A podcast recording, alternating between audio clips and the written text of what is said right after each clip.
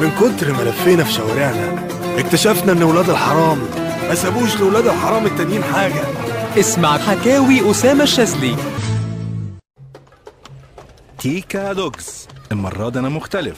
قلت الاسم والمهنة مرة واحدة. لا ما تفهمونيش غلط. اللي هتكلم عنه النهاردة لا هو شغال في مطعم بيعمل hot dogs ولا هو كلب. بني آدم يا جدعان زينا بالظبط. بس هو الحقيقة غريب شوية.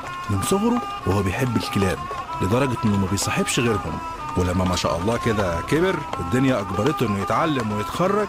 أول ما اشتغل عمل مزرعة كلاب مع إنه معاه بكالوريوس هندسة وسماه بكل فخر تيكا dogs. وعمل لها كمان group على الفيسبوك. بس مش هو ده الغريب اللي فيه خالص. الغريب إنه مثلا ممكن يهوهو في نص الكلام. في الأول اللي بيكلمه بياخدها على سبيل التهريج. بس بعد شوية لما يبدأ يشمشم فيه يقلق.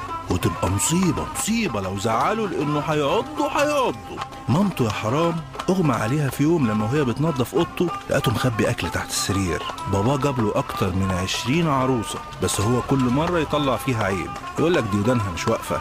العروسة دي الكاسحة بتاعتها مش تمام. آه لا دي عايزة تتشرس. والأخيرة يا عيني قال له ديلها بيقول إن جدها كان بلدي.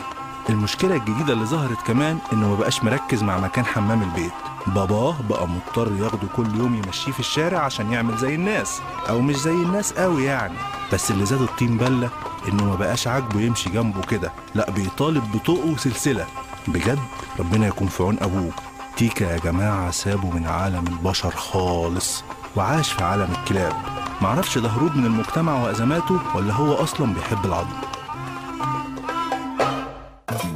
بكرة حكاية جديدة من ولاد الحرام. ما سابوش لولاد الحرام التانيين حاجة. مع أسامة الشاذلي